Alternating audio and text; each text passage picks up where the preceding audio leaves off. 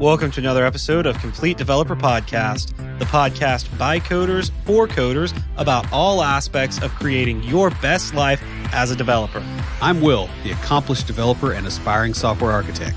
And I'm Beej, the journeyman developer sharing my journey in development. This episode was sponsored by the PVS Studio team. It promotes static code analysis methodology in general and its PVS Studio tools in particular. Static code analyzers allow you to find bugs in source code at the development stage. This helps to reduce the price of fixing them. PVS Studio performs code analysis and issues warnings on the fragments of code with a high probability of having bugs and potential vulnerabilities in them. The tool supports C, C++, C Sharp, and Java, and it can work with Visual C++, GCC, Clang compilers, and some of those used for embedded systems. The analyzer works on Windows, Linux, and Mac OS. PVS Studio can both be used as a standalone tool and integrated with Visual Studio, IntelliJ IDEA, SonarQube, and so forth. In the show notes, you can find links to the PVS Studio website and the article Technologies Used in the PVS Studio Code Analyzer for Finding Bugs and Potential Vulnerabilities. Hey, Will, what are we talking about today? I don't remember. Yeah, I uh, I kind of forgot too.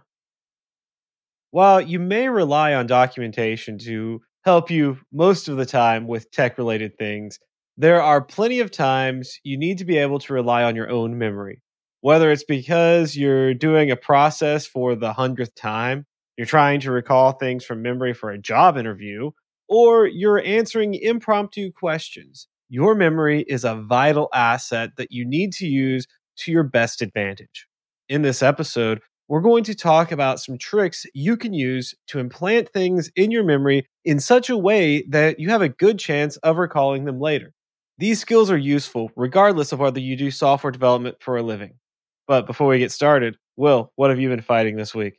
Well, I actually got to visit my dad on his birthday and surprise him.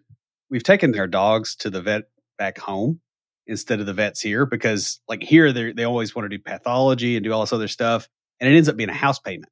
We take the yep. dog there, and it's like we can't afford it anymore.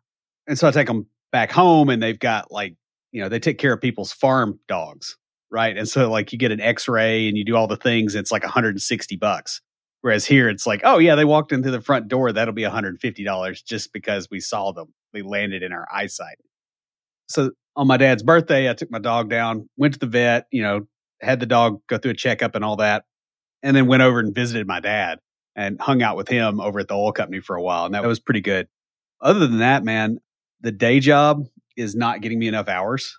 And so I've kind of decided to move on. And, you know, there'll be more details on that here in a bit it was initially going to be like 25 to 30 hours a week at the billing rate I was getting. And then it dropped down to, uh, I think this past week I've billed five hours. And mm. that is not enough at any pay rate that I've ever been paid to make a living off of. So yeah, I had to move on. I'll get into that more in another episode because we're recording, I don't know how many today. I don't remember, as it were. So how about you? well, yeah, memory is a funny thing. I went to a roaring 20s murder mystery last night at uh, a friend from church's house. It was actually our uh, board game small group got together for sort of a Halloween party. Not really Halloween party, but just sort of a murder mystery dress up party. It was a lot of fun. We all dressed like we were from the 20s. I was a gangster leading the North Chicago mob. so if you guys follow me on Twitter, I posted some pictures there's one uh the friend who hosted her husband has a side business doing photo booth like a traveling photo booth for events and stuff and so he set up this really cool 20 stuff but he also got his other things out so one of my friends and i like i put on this horse head and put my hat on top of it and there's this pigeon head he was a pilot so he had like the pilot hat and he put that on top of the pigeon head. I mean that's appropriate like right you got to look at you know yeah. cavalry and aviation, I guess. Yeah. I was reaching. Sorry, that was really not a good joke.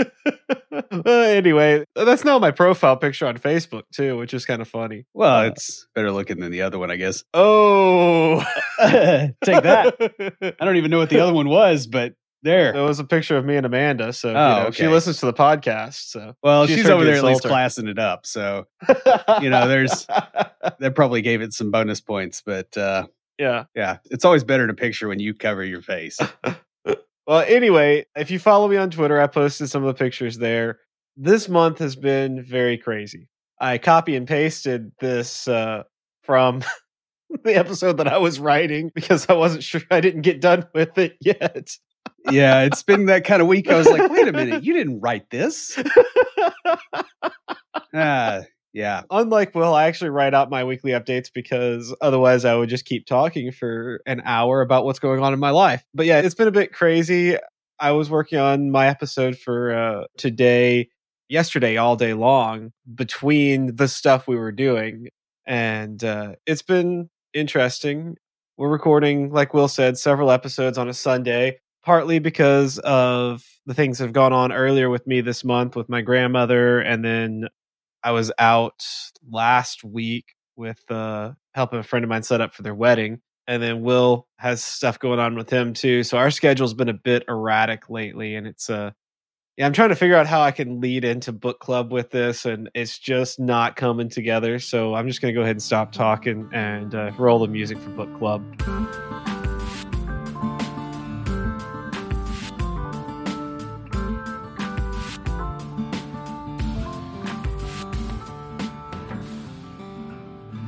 So, the second section of the book, How to Think Like a Coder Without Even Trying, looks at problem solving. It starts off talking about the problem solving mentality and how the brain works to solve problems. It then goes into breaking down complex problems. Next, the book covers some mental exercises to practice problem solving. It then goes into logic statements and working with constraints. And finally, it gets into simplification and the need to keep logic as simple as possible for the computer. It's a really fun book, like I said last week. Looks like it would be good for a teenager, even an older child who is interested in computer science, but also, you know, a goofy adult like me could enjoy it. Yeah. Well, I mean, like a teenager is basically just an older child, and you're basically just an older teenager, right? So, Yeah, basically, yeah. yeah, this is like the roast BJ episode. I'm so sorry. Apparently, yeah. so uh there'll be a link to that in the show notes. Though I will say some of my friends have gotten to calling me uh, puppy child. So Puppy child. yes, because I act like a puppy and a child a lot. That must be really rough on the carpet in the house. Wow. Who's talking to us this week? We grabbed a uh, comment from RJ Korig on our Slack channel saying, uh, Your joke about winning the lottery reminded me of my previous gig. Employees were forbidden to set up lottery pools at work because the owner was afraid they'd win big and all up and quit on him. Fortunately for him, math was on his side. Yeah.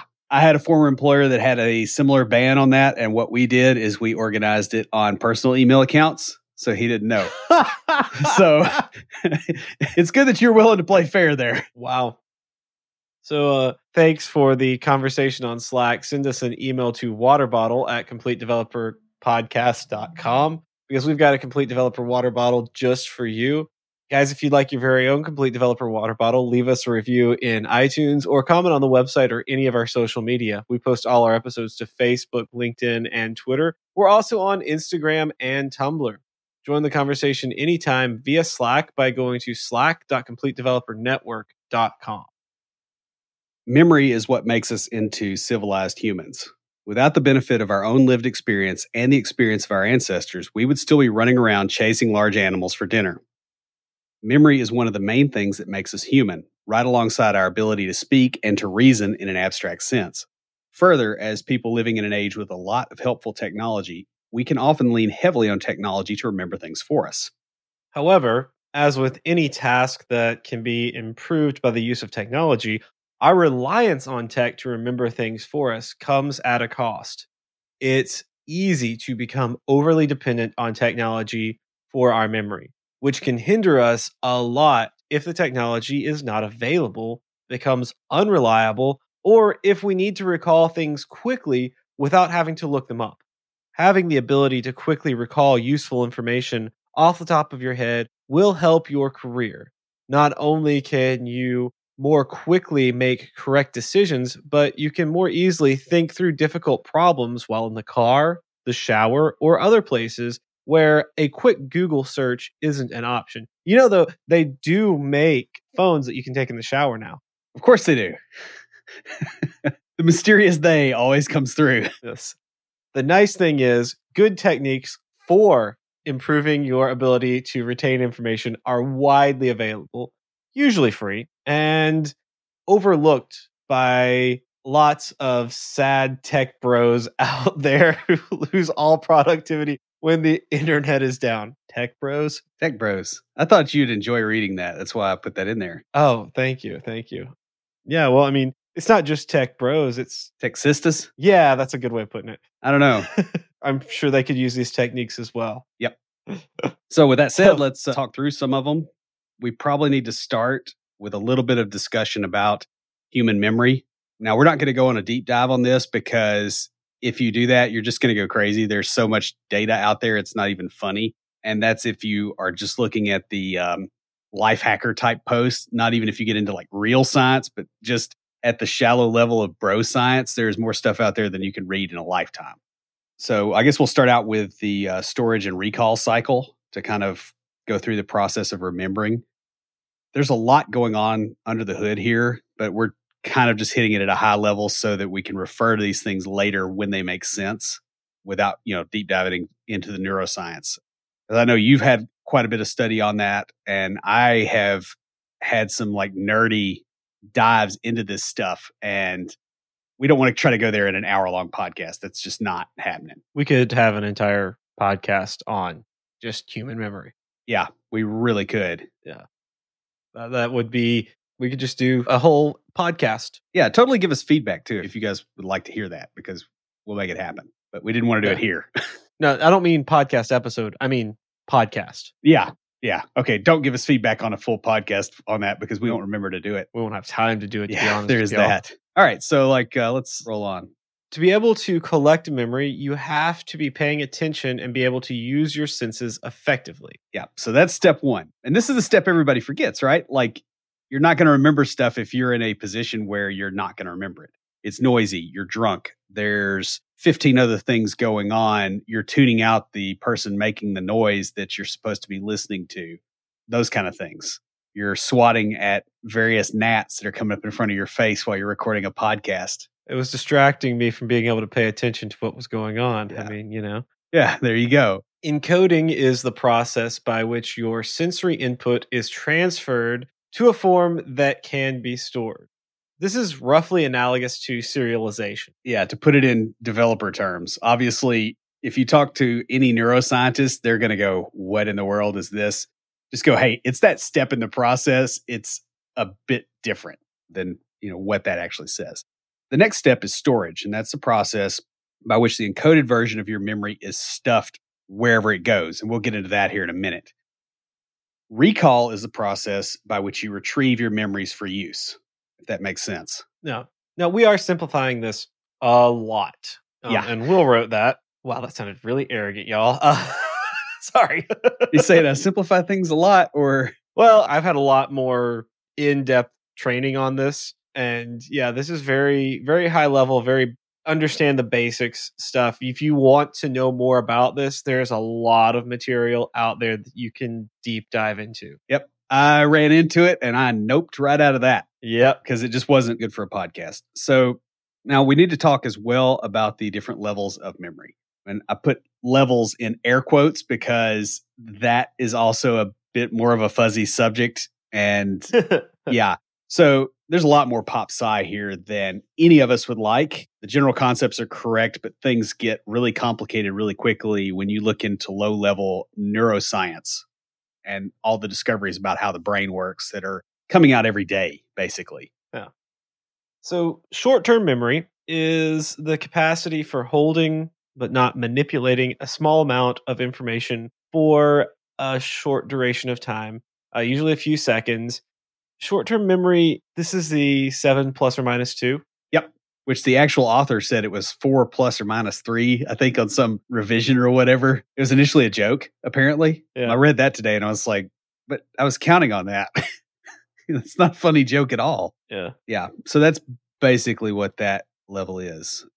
The next level is working memory, and that's a cognitive system with a limited capacity for temporarily holding information available for processing. It's important for reasoning and decision making behavior. And again, these discussions, you know, kind of came up from Wikipedia.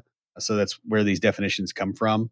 The idea behind working memory is it's maybe a little bit longer term storage than your actual short term memory, and it allows you to reason about the facts that you have collected. Mm-hmm. But basically, what this does is your short term memory is you're initially told something, and then you move that into your working memory to process it for storage or for dump. Right. You know, in other words, somebody says it's dark outside, that's in short term memory. If you go, wait, but it's noon, why is it dark outside? That's like it's the apocalypse. That is working memory. Long term memory is the stage of memory where knowledge is held indefinitely. Yeah, and that's indefinitely in terms of it's not for a defined period of time, not forever, because mm-hmm. you will lose memory over time. It's also important here to discuss muscle memory, which is a bit more of a bro science type of term, but it is important for memorizing certain things. That's a form of procedural memory that involves consolidating a specific task into memory through repetition this kind of memory is in play when you learn things like playing an instrument, speaking in a foreign language that has sounds that your language doesn't have, you know, playing sports, those kind of things where you remember to do something, but part of that thing that you're trying to remember is actually coordinating parts of your body. Mm-hmm. And so that will come up as well. Yeah. Like, for example, here, I have my guitar lessons on Saturdays. And so yesterday was Saturday. It's a little bit off for us because normally we record on Thursdays. So I have to specify that. but um, I am learning some Christmas songs. It's October now, but you know, you start learning them now so that by Christmas you can play them. Right. And you're sick of them by then too, sort of like all yeah. the decorations. It's a good plan. so I learned the uh, Trans Siberian Orchestra Carol of the Bells. Okay. You know, with the distortion. Yeah, like yep. with the guitar, really oh, sounds so awesome especially when you get the distortion on. Love it. But I mean, that's like a what my guitar instructor calls a finger bender because you're like it's repetitive, but your fingers are all over the place. Yep.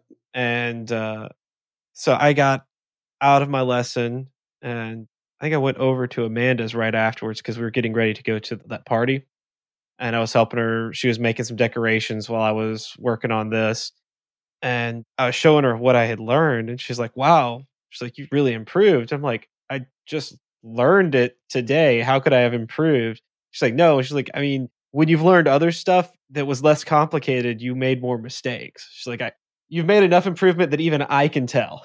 yeah, your ability to improve is improved. Yeah, and that's kind of what this is talking about. Is as you get used to sending those signals, you don't have to think like, you know, I think of the letter G, and my hand automatically goes into the position to play a G chord. Right. Yeah, and that's what's referred to as muscle memory. So that's what they mean. Obviously, if you get into the science again, there's more there. Mm-hmm. And speaking of stuff that we're going to kind of skip over a little bit, is neural architecture because there's a lot of things going on there. Essentially, the neurons in your brain and the connections between them are the storage location for your memories, as far as we know. Again, there's a lot of stuff going on with that stuff as well nerve cells connect with each other at a specific point called a synapse or synapse, depending on how you of the country you're from, which is where the electrochemical pulses leap the gaps between cells. Yeah. This is where your neurotransmitters come into play. Right. They're what transmits and going a little bit deeper here, it gets really complicated into the what triggers the postsynaptic neuron because some neurotransmitters are excitatory and some are regulatory. So like sometimes they'll release some so that it doesn't get excited by other things passing by. Sometimes you'll have multiple presynaptic neurons coming into the same postsynaptic. They're sending different signals that are creating this sort of balance here. It gets really complicated really fast. Yeah, especially when you look at like activation weights and you know, like cuz it's almost like the you know the neural network design that we have in programming is based off of that and that's nasty enough. And this is not a digital system. you know, like it's a biological yeah. system with all the stuff that goes on there. So stuff doesn't happen instantaneously and there's latencies and there's all kinds of other stuff going on. So we're going to really, really simplify this. But the idea here is that these connections will change continuously in response to stimuli. And the more connection is used, generally, the stronger and more permanent it becomes. Right. So when we are talking about long term memory, it's not so much that you don't have that memory anymore. It's more that you don't have connections to that memory. Right. This is why, like, you can smell something and it reminds you of something that you haven't thought about very much. Yeah. And so that it's just, it's really fascinating to me just how the more connections you make, this is why some of these things work is what they're doing is they're creating multiple routes, multiple ways to connect to that same memory so that you have a stronger connection. Like it's like it says, hey, there's like five different paths to this one city. That city must be pretty important. Whereas this town over here only has like one road going in and out of it. It must not be very important. We're not going to put a lot of resources there. But the city with like five major interstates going through it, it's got a lot going on, y'all. Yeah. I mean, that's basically the idea. Yeah. So before we get into these tricks to improving your memory, there's some baseline that you need. We're going to go through these sort of lifestyle fixes rather quickly because they're things that you should be doing already. We just want to emphasize them now because these are things that you need to have before you start looking to improve your memory. Yeah. It's like before you start talking about speeding up your bicycle, you need to make sure both wheels are on it. Yeah. So the first one, speaking of wheels falling off the bicycle, is you need to have good sleep. Lack of sleep will completely destroy your ability to remember things in general. There's also some research that says that sleeping shortly after new information comes by, that will help you with retention, including over the long term. Mm-hmm. And I've noticed this in my own studies. I study right before I go to sleep, mainly because it just knocks me out. It's not, you know, like this isn't an adaptation to try to get better studying in. It just I'm like, hey, it knocks me out cold. So let's do that. Yeah, we would do that in med school too. Of course, we'd also break up our sleep. Like polyphasic. Yeah. Yeah. So you would study for a bit, get a REM cycle or two, study for a bit, get a REM cycle or two. And that way you're getting a good night's sleep, but it's broken up so that you're using that. Yeah. So you're getting the value of those REM cycles close to the time when you actually need them, and you're not Mhm. getting surplus REM cycles at the end that are not encoding data. Right. There are even some people who believe in learning during sleep. Yeah, this is weird. I ran into this today. Scientists played a sound along with a pleasant smell while people were sleeping. And when the subjects woke up and they heard the sound, they started sniffing. Now, that doesn't mean that you're going to learn high order abstract stuff, right? Because we would all go through calculus unconscious, more than likely, if that was the way you could pick it up. Like if, if there was a hack to get you around some of the stuff that you probably don't really enjoy, we would all be doing that. So there's a lot of bro science going on here, but it does mean that something is useful that is going on. It's just not at the level of, oh, use subliminals and you're going to, you know, pick up a foreign language while you're unconscious. That's not a thing. Next, exercise. It's been clinically proven to improve your retention of information.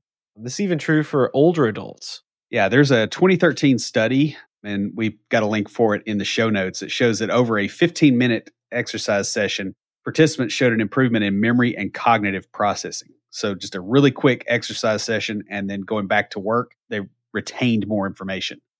Next, diet. Your diet impacts the rest of your health. So, if your diet is bad enough, your health will also be bad enough to make it hard to learn anything. Yeah. Now, that said, there are some foods that are particularly bad for you. For instance, there is some indication that sugary drinks may contribute to a higher risk of dementia. You know, I saw some research not all that long ago that indicated that that may actually be type 3 diabetes, Hmm.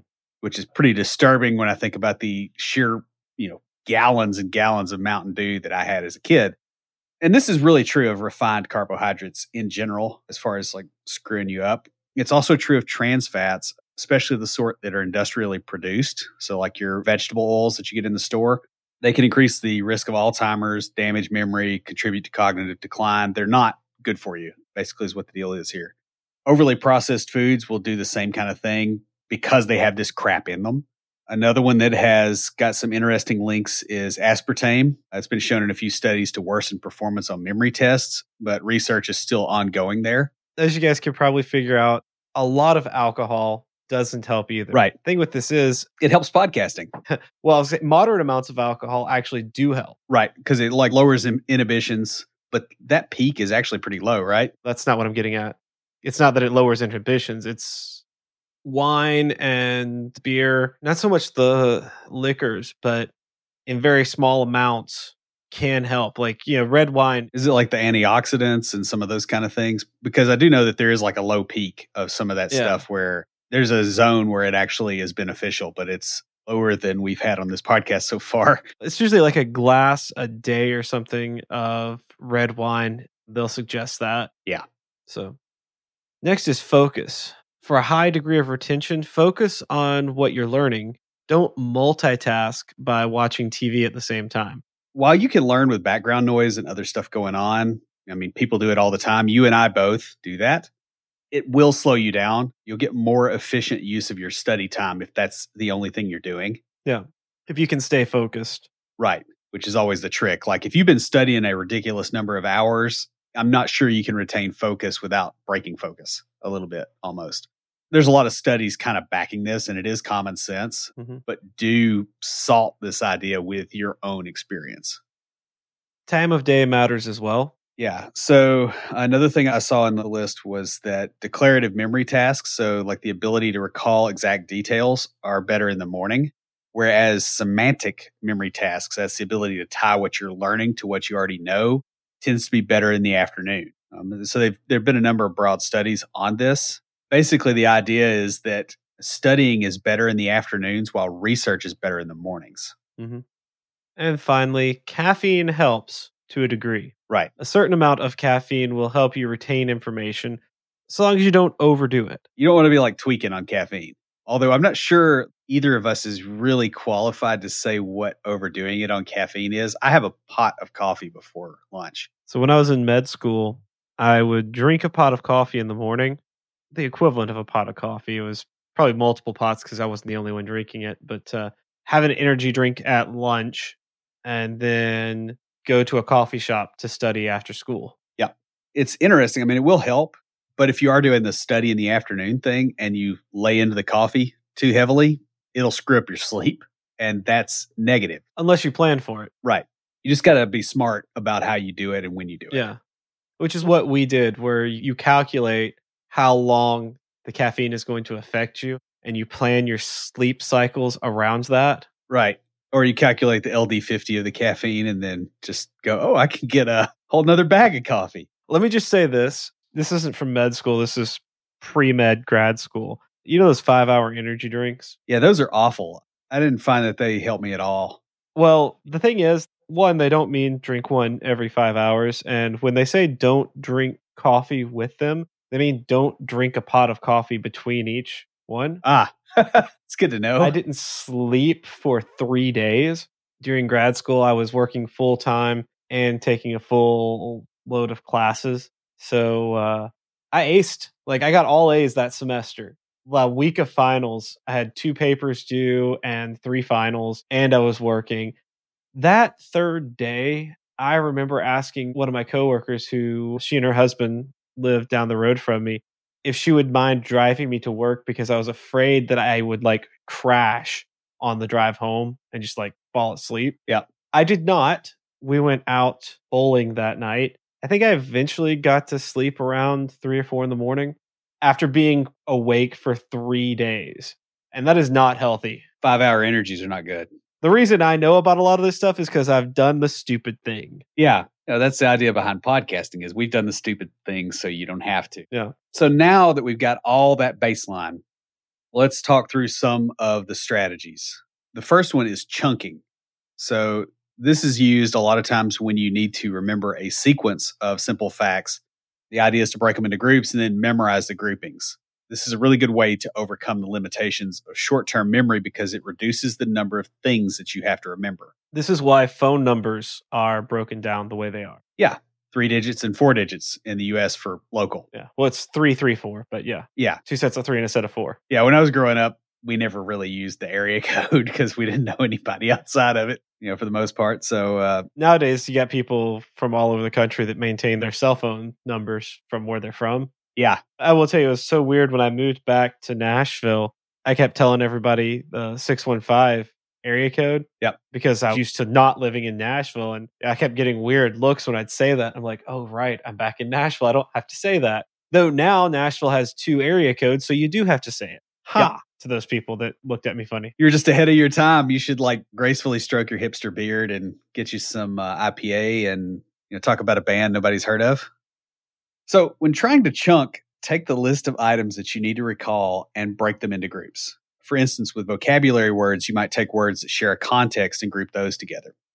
As you get used to chunking things, there's also a higher order improvement in your ability to chunk things, increasing the number of things that you can collect in a group and still recall them. You might also do this with chord progressions in music. Instead of remembering individual notes, you remember sets of them. Combined with muscle memory, this tends to be the way a lot of musical types recall things. Yeah, because you kind of flow with it.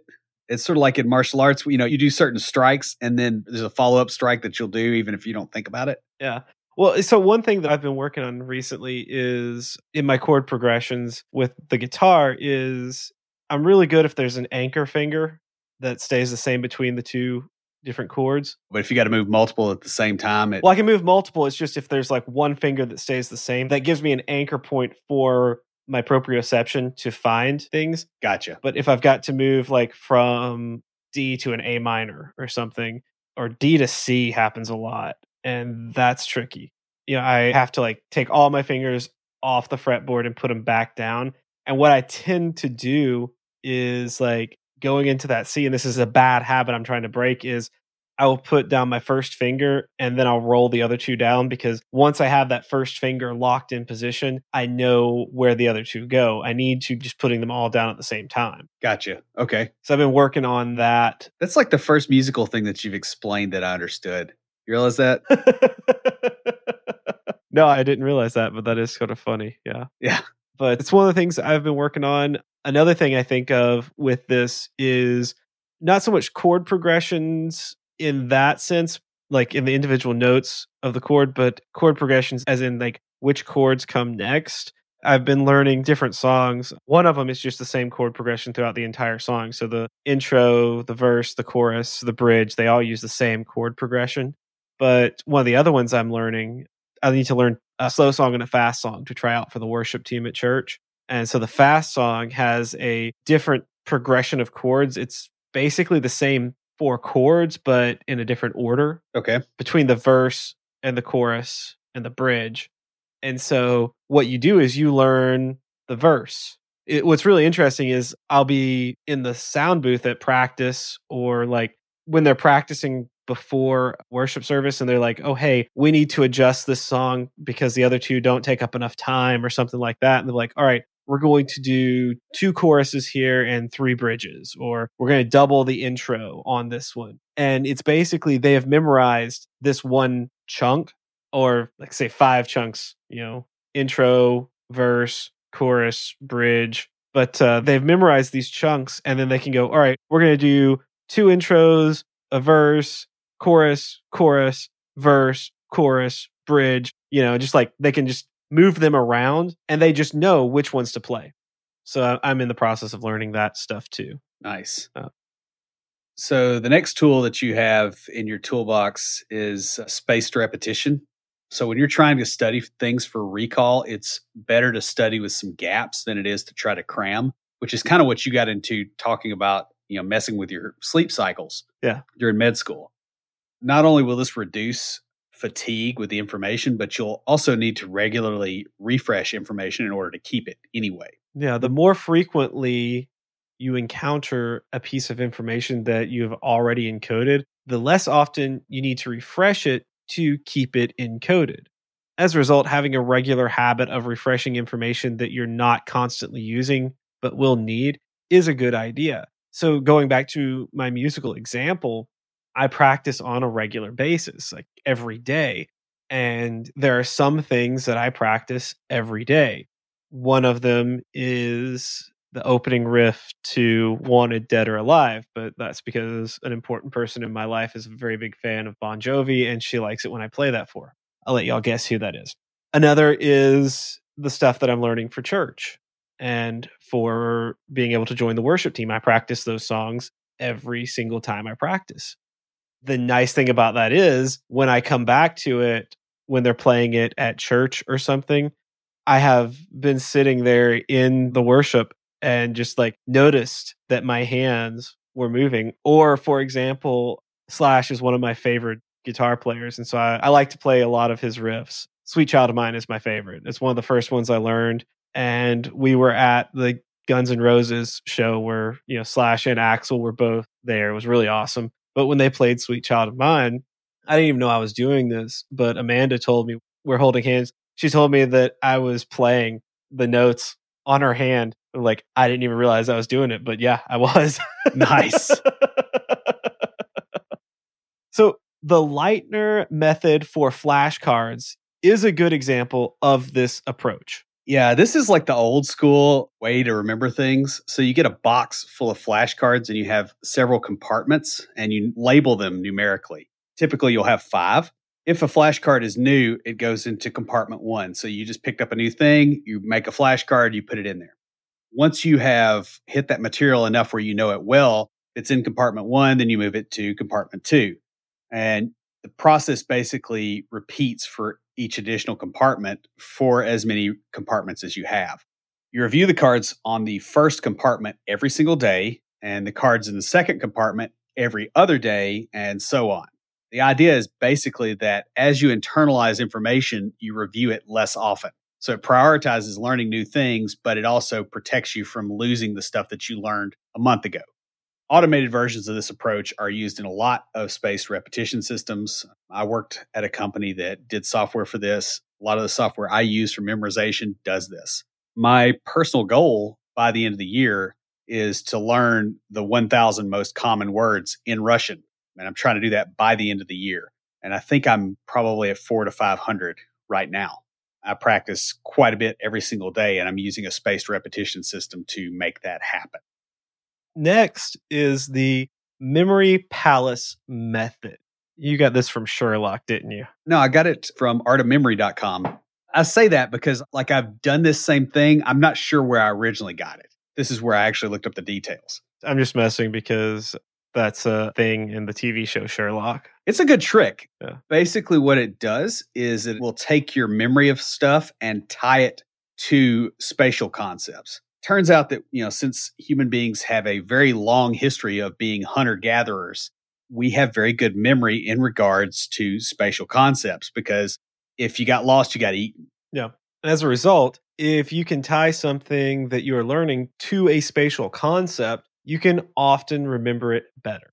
And this is why in the classroom, a lot of times they will, well, so this is funny. We used to do this in med school where you would try to study in the same classroom that you're taking the test. Absolutely. But to go beyond that, a bunch of us went out and bought the same chairs that the med school had so that we were sitting in the same style chair when we were studying. It also helped us figure out how to adjust them so that you know if we had to move around in the classroom to a different seat, we could very quickly adjust it to our liking because you know you're going to be sitting in it for 8 hours. Yeah. So the basic way that this works, and there's a tutorial on artofmemory.com, which will be in the show notes. You start out and you pick a place that you know well and you plan a route through that area. And you take a list of things that you want to memorize and place them mentally at the locations along the route. The idea here is to try to exaggerate the items and make them interact with the environment in your mind. Uh, the idea here is to tie these things to your existing memory of the current location so that they stick. The goofier, the better. Yes, please make it goofy. And I'll go through an example of mine here in a minute, but that helps so much because if it is just ridiculous, it turns out that that will stick. Yeah. And then you just kind of write the stuff down and you walk back through the scene in your mind repeatedly until you have it. Real quick, let me just say this about being goofy on this because this is very important to it. Yeah. That murder mystery that we went to, Amanda's character name was Mona Crawfish. I don't know who come up with the character names, but uh, anyway, we left and we were sitting hanging out afterwards, and she got a text from the friend that hosted it.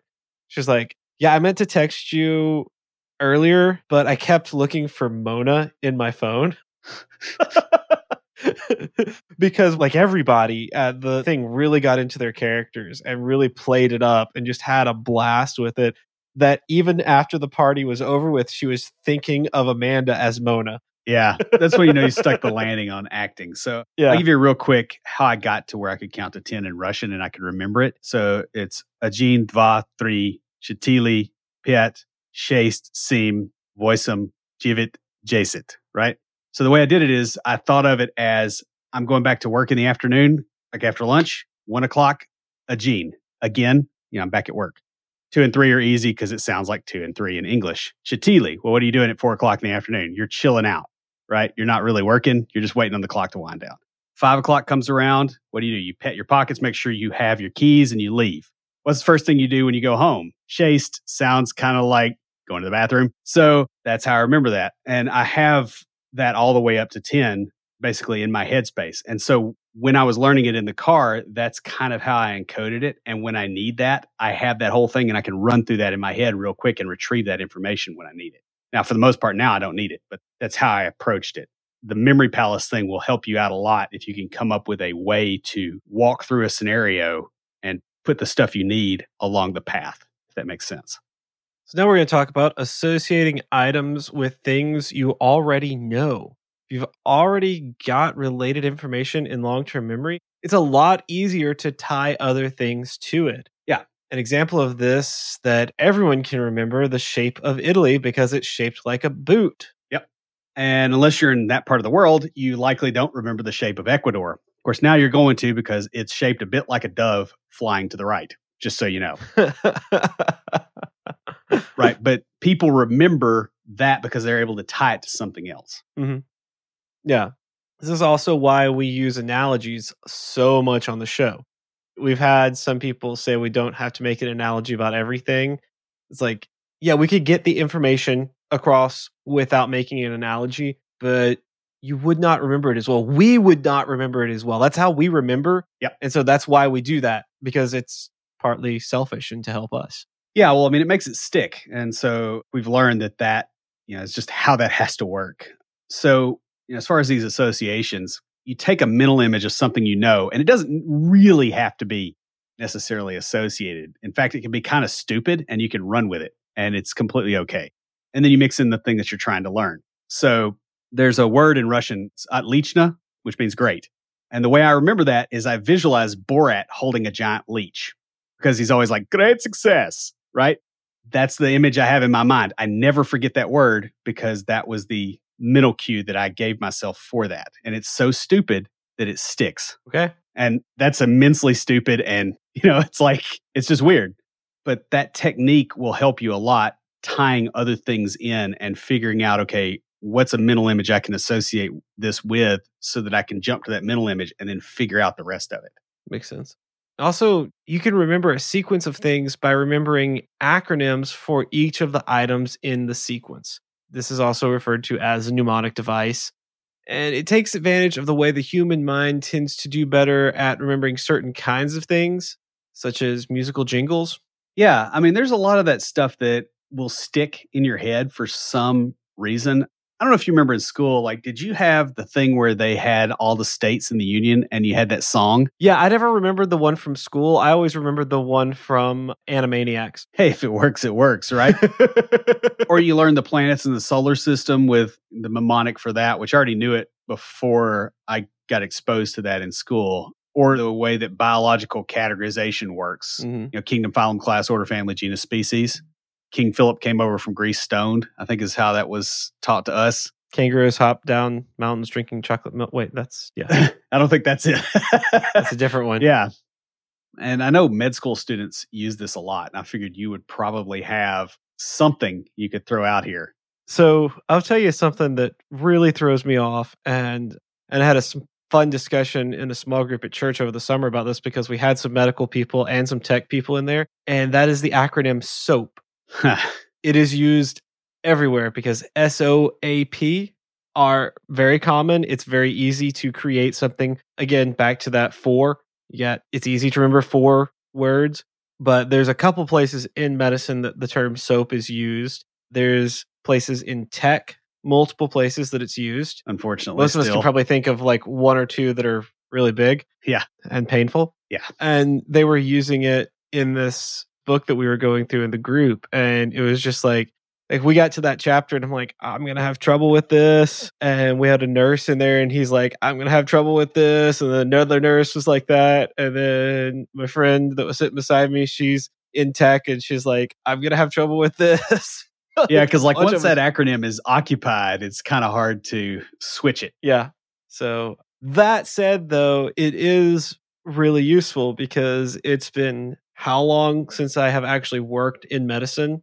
Six years since I was in med school, and 10 years since I actually had a job in it. And I still remember, you know, subjective objective assessment plan. Ah, yeah, I, I still remember the acronym I used in seventh grade to remember the path of air going to the lungs. Yeah. You know, it's just like really, that's not ever useful to me right now, but it works. It's a really good strategy when you need to memorize a lot of lists and processes. Another useful strategy is to tie things to visual indicators. So you might actually really tie it to something visible. And if you're, for instance, learning a foreign language, I haven't done this, but I know people who have. In fact, we went to school with a guy that was trying to impress his girlfriend who spoke Spanish, and he had post it notes everywhere. Like I remember stopping by his apartment, and there were post it notes on everything in the apartment with the word for that thing in Spanish. Turned out that his intellectual prowess was not sufficient to impress the girl and that he should have just worked on sports, but it was a good attempt. The idea here, though, is twofold. It directly ties memories to physical objects and it will cause repeated exposure at intervals. It's better than the guy we know who uh, couldn't think of romantic things to say in foreign language, so he would read the safety instructions in his car. yep. and he, he got away with it for a while until he found that one girl that spoke French. she Yep. was like, wait, what? In case of a crash? What? Uh, it was a good thought. What's crazy is he ended up marrying that girl. yeah. I mean, I guess if you're bold enough, you know, like if that's where you're coming from, like, you know, like when you don't fear death, you're immortal, right? so, like, yeah, that's saying. uh, yeah, I don't know how that worked for him, but so this concept doesn't work very well for abstract concepts, but it does work well for physical ones. Mhm. It's essentially a memory palace, except you live there. Yeah. is roughly how that works. So next, write things out by hand instead of typing. This is interesting because in the class I'm taking, we're not allowed to have electronic devices. Yeah. And this is a computer class. When collecting new information, retention is improved by writing it out by hand instead of typing it. This is why Will and I both have handwritten notebooks for a lot of things. I carry around my creative notebook everywhere I go because it's how I keep track of things. Yeah, I've tried to do it in a digital format, and it just I don't have any recall of it. No. I can't make it work. I have the notepad on my phone specifically for if I'm just in a situation where I've got an idea, I want to get it down, but I don't have my notebook with me, or it's like it's somewhere where I can't access right now, or like I've set it down, I've gone out to lunch or something, and I don't have it with me, so I just put it in my phone. I'll do that then. But uh, if I'm in class, I do prefer to write things down. I remember in medical school, at first I tried doing the follow and take notes in the PowerPoint slides that they send you. That just didn't work that well. I started printing them off. I remember when I did that, you sent me a message on Facebook or Hangouts. I don't remember which one, but you were like, "Hey, where are you? I, I like expect you to be to have responded to something I posted because I was also playing on social media when I shouldn't. But you know, that's the other problem with doing it electronically. I'll be honest with y'all. But uh, yeah, and I responded eventually with like, "Hey, no, I'm I printed out the notes and I'm handwriting them because it helps me learn better." Yeah, it's interesting how this works too. I think part of it is that when you can type, it's easy to transcribe without really listening. Whereas if you're handwriting stuff, you have to generalize and you have to get the information down in another way so that you actually have it. Yeah. Because you're not going to be able to transcribe what the professor says when writing by hand. I think this even holds true for situations where you're studying video courses and you're able to pause and go back and all those kind of things there was a study uh, a while back where half the students in a class were told to use computers to take notes while the other half used handwritten notes. The students had similar levels of recall for the information in the class, but the students who used computers to take notes had performance problems on conceptual questions. So, in other words, they were just taking the information down and they weren't encoding it and understanding it as well. Yeah. Finally, teach other people to really get a deep understanding of something to the level that it's instinctive. Try teaching other people. Yeah, this podcast is an example of that principle in action. We've both learned and internalized a lot of stuff from having to package information up in a form that we can consume and that other people can consume. Yeah. For instance, uh, while we often come up with analogies on the fly during the show, we do remember things we've covered based on analogies we came up with when we were talking. Yeah, it's just a weird process because you're creating that, and that process of creation is using those same neurons and they encode the information for you. Yep. So you have it now. Also, because you have to summarize and organize information when communicating with other people, you're forced to work to both organize the information and express it in an appropriate manner. This is one of the hidden benefits of conducting a lunch and learn. You'll often get a much deeper understanding of the material by teaching than you will by being one of the learners. I'm really happy you put that in there because it's sort of been one of my big pushes at a lot of things is this whole lunch and learn culture thing. I have a talk on it. Yeah. This approach also neatly and automatically forces you to engage in activities that help you retain information as discussed earlier. This was part of the reason we got into podcasting was to help me learn by teaching because Will knew the way that I learned best. If he had me teach it, I learned it better. Yeah. So when we got started, some concepts were just like, all right, well, there are some things that he wanted to learn better as well. You can go back and listen to older episodes and just not only see our personal and emotional growth through the podcast, but also see our development and, you know, I've become a better developer, and I think Will has said that he's become a better developer because of doing the podcast because it's reinforcing the things that we know we should be doing. But when you're in the mix of it, you don't think about. And this the podcast has allowed us the all right, we're telling people you got to do this. We need to do this. Yeah. Plus, it helps you remember it Yeah. and act appropriately based on that. Well, guys, improving your memory is extremely helpful for your career. While you can often look things up as you need them, it quickly becomes inefficient. Also, there may be situations where you can't easily look up information or where doing so makes you look less competent. Being able to quickly commit new things to memory is critical for modern software development, where things are constantly and rapidly changing. Also, because so many interview questions are based around rote memorization, it helps to have strategies for quickly memorizing new information.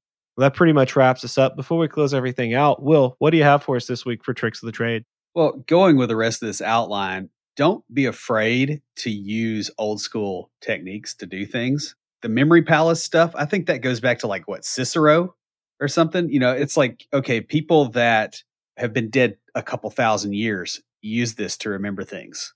And it still works today. There's no reason to skip out on this and go, oh, it's out of date. I'm not going to use it.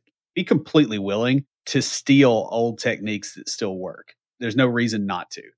A lot of us are really, really overly reliant on technology. I know I am personally, and it's not really necessary. Like we could have better lives if sometimes we said, hey, you know what? I'm going to do it the way that it has worked for a thousand years and it'll still work.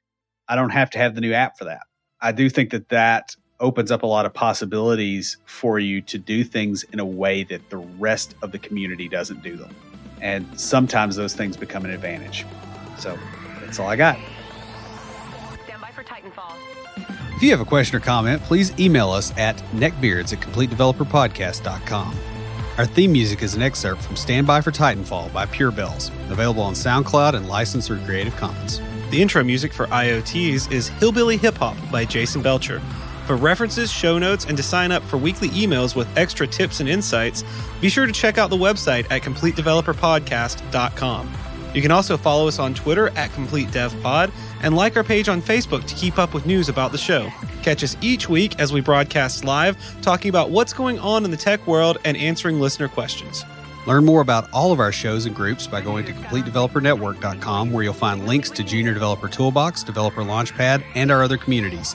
Thanks for listening. See you next time.